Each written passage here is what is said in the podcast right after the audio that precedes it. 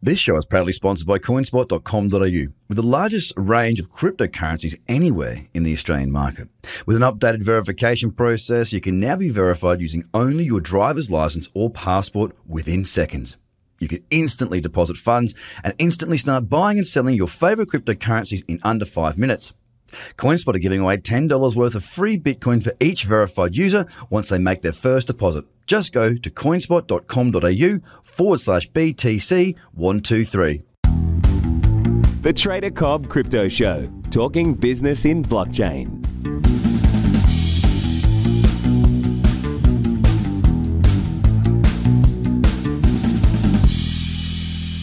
Hi there, everybody, and welcome to the Trader Cobb Crypto Show. It is my absolute pleasure, absolute pleasure, to have with us today in what is the Trader Cobb Week of Women in Blockchain. I have Jane Thomason, who is the CEO of Blockchain Quantum Impact, and we're going to be having a chat to her about all things that she's involved with now and also why she's in this space. Thank you so much for your time today, Jane. It's an absolute pleasure to be here. Thank you. Look, you have done a lot you have done an awful lot in what I read to be here. You wouldn't know by looking at you. Your 30 years career, 30 year long career. So, I mean, you've, you've done a huge amount. Do you want to just take us through a little bit of those sort of stepping stones to bring you to where you are today, just so we can get a bit of an understanding for who you are and why you do things? I really started out from the very early days wanting to work in emerging economies and work with the poor. And I was originally inspired by a woman I'd met in Indonesia who was an Australian social worker volunteer who'd been working there for 14 years with poor families in central Java. And that was my original wow. inspiration to get involved in international development. And so for the majority of my life, I've been working in international development a lot of it in the health sector in emerging economies. But I also had a short stint, a three or four year stint in Australia, um, running hospitals and running women's health services in Australia as well.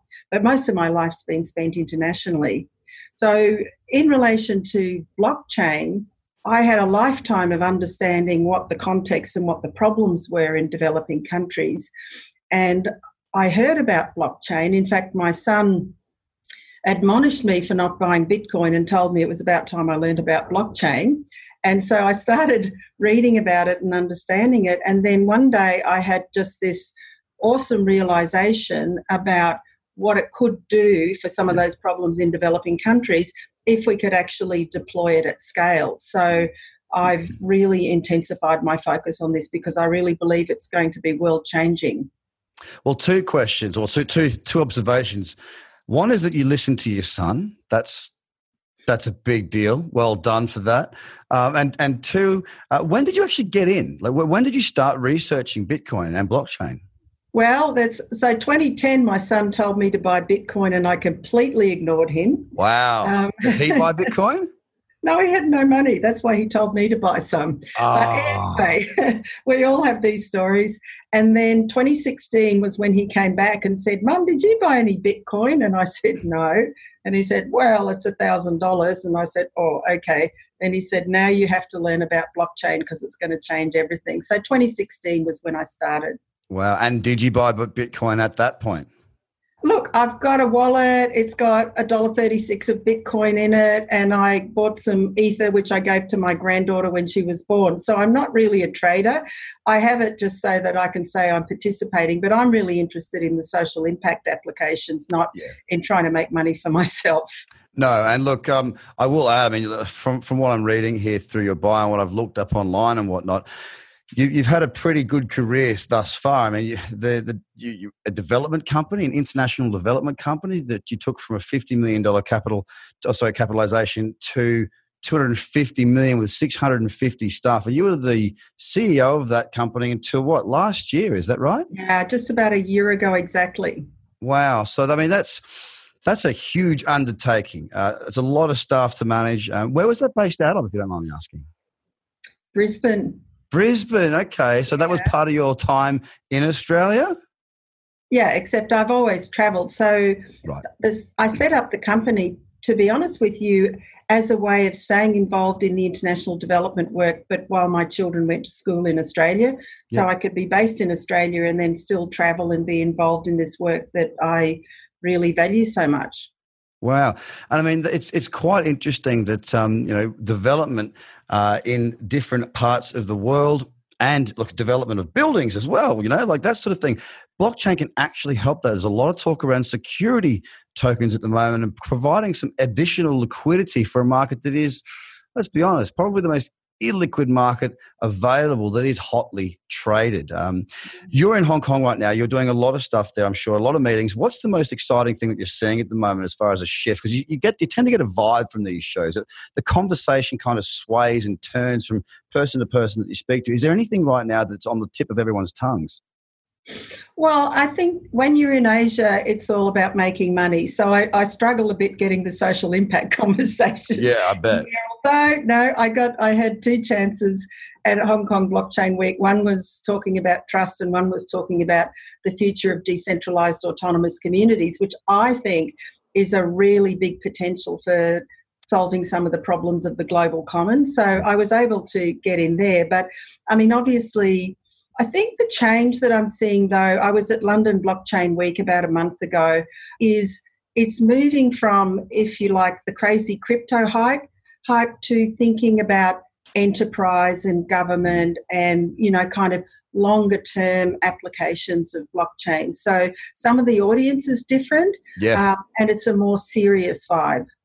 Look, I found that yeah. Uh, last last event I went to was in Dubai, and we found it to be exactly the same. Uh, a lot more business people, a lot more government representatives, a lot more mature crowd. And I think that it's just morphing. The whole space is morphing because, you know, 2016, nobody knew about anything to do with it, apart from yeah. the people who were diehards.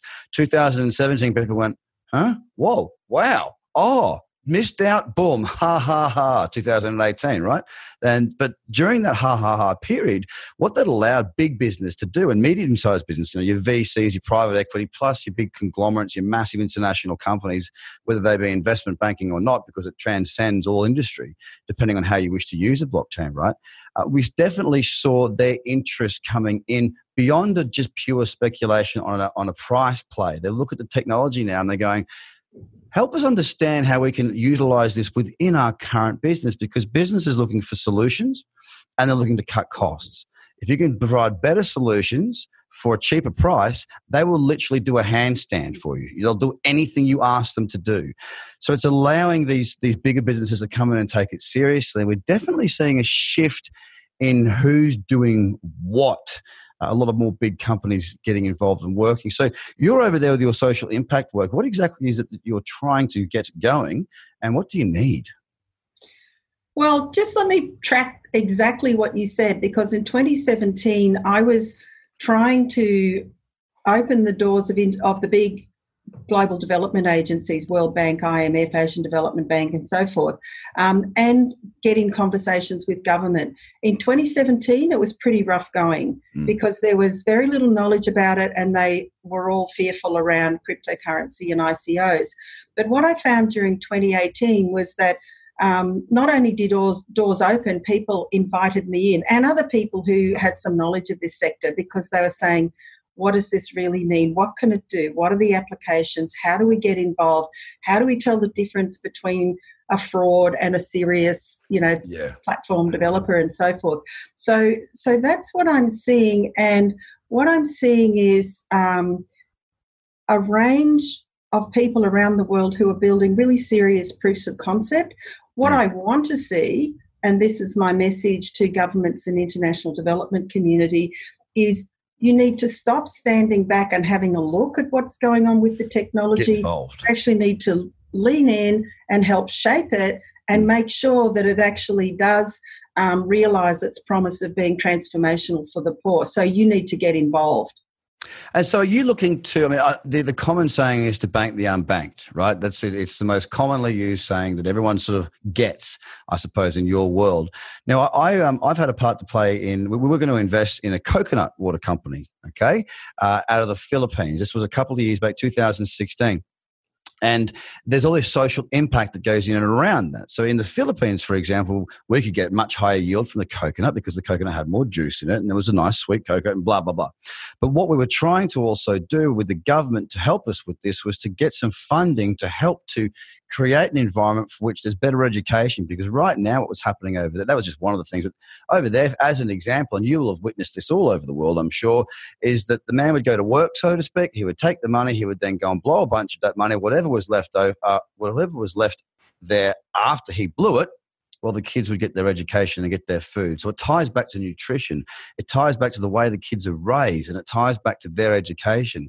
Now, a country that does have issues like this, education and nutrition are two staples. You have to create an environment where both of those can be actually available regularly, consistently, and, and you want to try and improve on that. So the base needs to be there. And by having you know uh, something that's more accountable than just a, a wad of cash in the hand, that was then giving him more opportunity because it wasn't as easy to go and spend it. That's just one little way that I understand how it can work. And look, these guys are also looking to do exactly the same thing using the blockchain. Is there any particular part of what you do where you see this as having the biggest impact? Well, I want to break it into two pieces because um, I think that, if you like, the killer app for blockchain in terms of humanitarian uh, is going to be refugees and displaced people. Okay. Absolutely. But just going back to your Philippine setting, the, the critical potential is first of all identity because you've got about 1.5 billion people in the world who don't have an identity. Mm. If you're able to give them that and to hash a biometric up onto a blockchain so they can connect with that, that gives them whether it's financial inclusion or access to the economy or if they own land, the ability to be able to register and then borrow money against their land. Um, microgrid energy trading is possible with blockchain. Um, s- supply chains for uh, medical supplies, uh, provenance of fake drugs, agricultural supply chains. I mean, the list is really enormous. So I think in any kind of poor country setting, there's an immense number of applications that blockchain has the potential to be able to connect and improve the lives of poor people if they have an identity. But I think humanitarian emergencies is really an incredibly important one. It's already being used in a number of the refugee camps in Jordan. And if you just think about uh, a refugee or a stateless person, they've left. They ran away. They haven't got an identity document. They haven't got a bank account. They haven't got their land or property records. They haven't got any qualifications or degrees yep. that they might have. Yep. So they leave that, and it takes the refugee agencies years, possibly forever, to try and reconnect them with all of those things. So if you just think of a person and all of those things have been registered and stored safely on a blockchain, then immediately they're you know resettled in Germany or wherever they've gone, they can connect with all of that and much more quickly become you know a functioning productive citizen again and i think that's a huge opportunity when you explain it like that and you connect those dots along like a bouncing ball, it gives refugee status a whole other meaning. It's not just people that are trying to run away from a war, for example. It's people that are trying to run away from a war. But then you only you only see that element, right? You see you only see that bit on the news or in the papers or wherever you get your information from. You don't see the right, they've literally got nothing. What do they do next? Typically, the next stage of that that you see is then it's all negative. It's bad. They're doing this, it's doing that. It's like, well, give them a hand to help them try and create something better for themselves. And that small portion that is doing some bad stuff that you all only want to report on probably won't be doing it as much because most of the time it comes out of necessity. It comes out of trying to survive. And I can understand that completely. Having that because going when they leave their their country, let's say it is because of war. Um, let's say that the, you know there's a dictator, for example. Dictator's gone. Okay, everything's starting to come good again. Now they can reconnect back with their actual land, and that might be 15 years down the track. But they still own that land. They still have access to that land. But without that sort of documentation to link them back to that, no, they don't. Anyone's got that now, and that's really tragic. And I guess that must be going on all around the world right now. I think the other piece that I've been thinking about a lot because my eyes were opened um, in meeting with uh, some of the displaced people who are in Jakarta. And in Australia, we catastrophize people coming on boats and say it's a terrible thing. But what I realized that I honestly hadn't thought about is if you're going to pay a people smuggler to take someone from your family out to the outside world to achieve success to be able to you know create a future for the family you send your best person you send your most educated person yeah. Your most likely to succeed person and i suddenly realized from meeting some of these these um, refugees in jakarta that you've actually got this pool of skilled talent who almost create a kind of mobile workforce that we could draw into if we were smart enough to go, can we find who are skilled amongst these people and categorize that and then make it available on Upwork and employment sites? They yeah. don't have to be a problem, they could be working somewhere. It's yeah. I mean, look for, for intelligent beings that aren't in politics, uh, we can see that and we get it. Uh, and and we've got to remember, though, okay, we've got to remember that this is from a leadership that thinks that coal is great and the future. So thinking outside the box, that ain't going to happen right now, right? I mean, I, I mean that sounds very pessimistic, but I mean, like literally, our prime minister threw around a lump of coal jokingly in Parliament. Like that's who is running our country right now. Sure, he's the night watchman. He's the twelfth man. He's not going to be around for very long, but he's there right now. You know, it's, it's I, I, think there's so many opportunities in Australia to, to, to be leaders. And I'm really impressed with what's coming out of South Australia at the moment with relation to the solar farm. Obviously, Elon Musk coming in with his giant battery, the biggest in the world, and also the big hydrogen plant. I think it's called a plant that they've got setting up now. So they're really focusing towards that cleaner energy. I've also caught wind of um, I think they're looking at, uh, they've got a big uh, sort of um, incubator type center they've got coming up there, and they're looking at putting things in there to try and attract uh, talent, very similar to that of sort of a Silicon Valley type vibe to the area. Now, of course, it's Adelaide, it's small, it's quiet, but it's cheap. And businesses, startups, they want access to funding. It's not too bad a spot down there. So hopefully, it'd be weird if Adelaide led the rest of the country, but I don't care who does it as long as we start to take note of what the world's actually doing and not just what the what we think's happening uh, and what's easy to cling on to. It's very very frustrating indeed. So on that, we're going to come back to the to some of the stuff that you have done in your career that's very very impressive. And I am going to read this because I can't remember everything. You were 2018, so last year you were awarded the top 10 digital frontier woman, women and UN Decade of Women Quantum Impact Champion. They could make that a little bit easier to read. Let's be honest, uh, it's quite a quite a mouthful. What does that mean?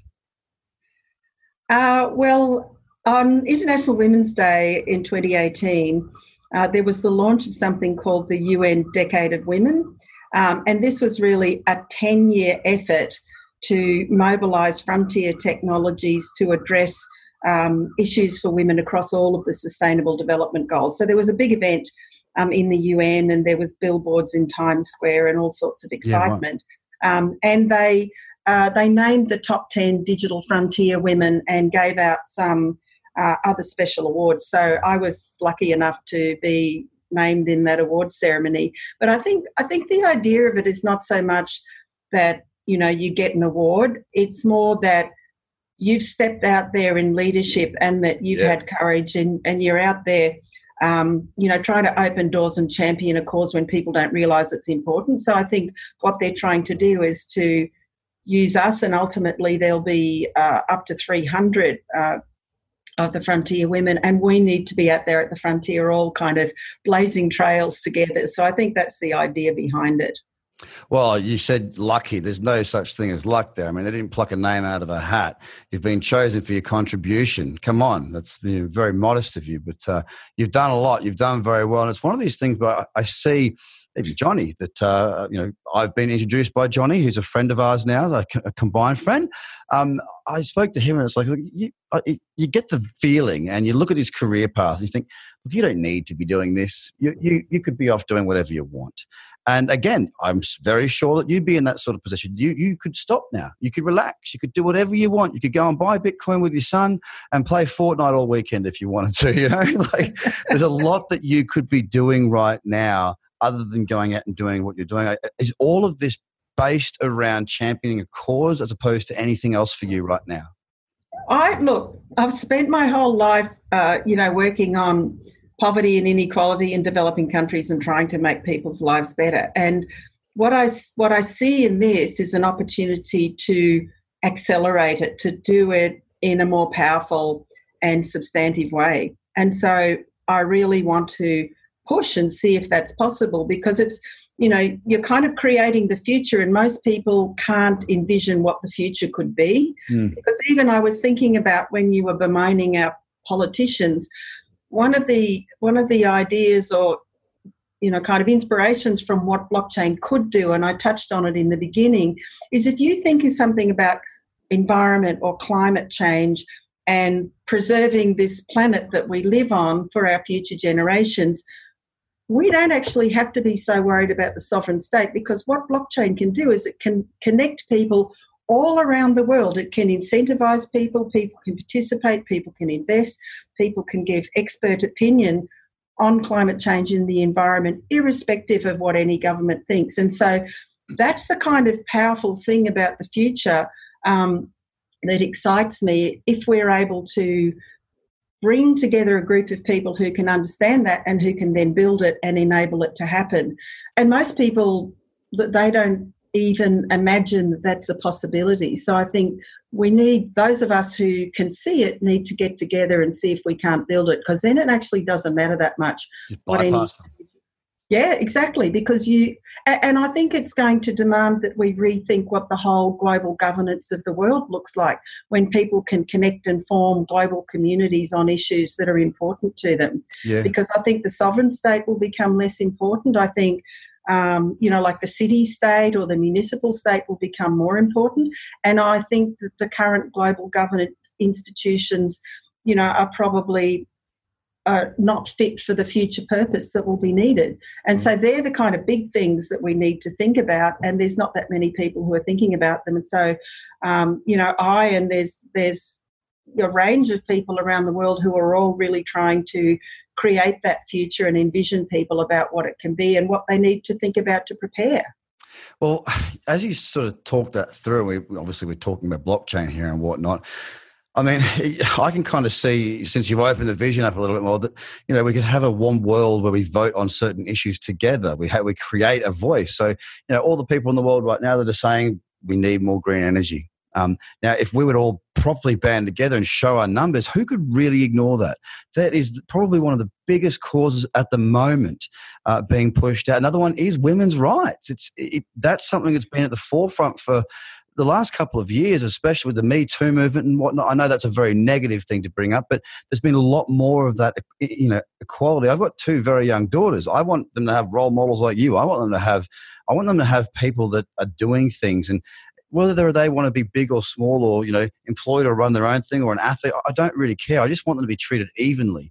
And you don't realize that until certain things come around like international women's day some of the things that were coming across the feed about you know a, a man pretending to be a woman and going through the same cycles of a night out and at work and you think wow i've, I've never really thought of it like that because I, I don't need to you know, I haven't been forced to. It's never been in my face. I, I, work for myself. I haven't worked in offices, so I don't have that much contact with the workforce, so to speak. And you think, geez, if it really is that bad, you read some of the statistics now, and it gives you that the statistics come at you, and you can you can humanize those statistics now rather than it just being a number. Um, so yeah, if we could band together and have that blockchain connecting us all as one, as opposed to this is my government, this is my country, this is your country, you stay in your lane, I'll stay in mine, but come together. Not only that, but we could also come together as a group of investors because money drives progress. Uh, and mm. that's what the ICO boom, although very uh, interesting, what happened throughout that period, um, that's what it can be used for. Uh, but maybe a little bit more work needs to be done on the actual execution. yeah. yeah, I think so. I think it was pretty amazing, but it just went slightly awry. But yeah. no, absolutely. And there's uh, there's many many applications of blockchain that are really relevant to women. Um, and one of the areas that I'm working on at the moment is working with the Global Partnership for Women's and Children's Health, which is the biggest global partnership of more than 7,000 organisations, and talking to them about developing a digital transformation strategy and looking at how um, blockchain and other frontier technologies can really accelerate the impact of the work that they're doing. So I think there's amazing opportunities And, you know, I, and, and there's plenty of people out there like me who are just out there trying to find them and trying to uh, envision people and then create the connectedness and the financing because you can't do anything at scale, as you say, yeah. unless you've got the financing. So there's some great proof of concepts out there, but they're going to need to be scaled and they're going to need to have appropriate um, forms of finance to be able to scale. Well, look, it's been an absolute pre- pleasure talking with you, Jane. I want to just put it out there to all the listeners and viewers right now. Uh, where can they find out more about you and, and, and, what you're doing and keep plugged into what's happening in your world and uh, the, the causes that you're fighting for? Uh, I post quite actively on LinkedIn, so please follow me on LinkedIn. I'm also, that's why Johnny Fry knows me. I'm one of the founders of the BBFTA, so I'm really active in the UK as well. So you can follow me on the BBFTA site as well. Okay, and your your LinkedIn is Jane Thomason, I suppose. Yes. Yes, Jane Thomason, CEO at Blockchain Quantum Impact. There you go. Now you know what to look for, and look, you'll see it all in the uh, in the description and whatnot, the name and all that sort of stuff. But Jane, it's been an absolute pleasure. Thank you so much for your time, taking time out of your busy schedule, no doubt, in Hong Kong. You enjoy yourself there, and uh, I look forward to speaking to you down the track. All the best success for you. Fantastic. Thanks so much. It's a pleasure. Thanks, everybody. Bye for now. Bye. The Trader Cobb Crypto Podcast is hosted by Craig Cobb. All Trader Cobb courses, products, and tools can be found at tradercobb.com because experience matters.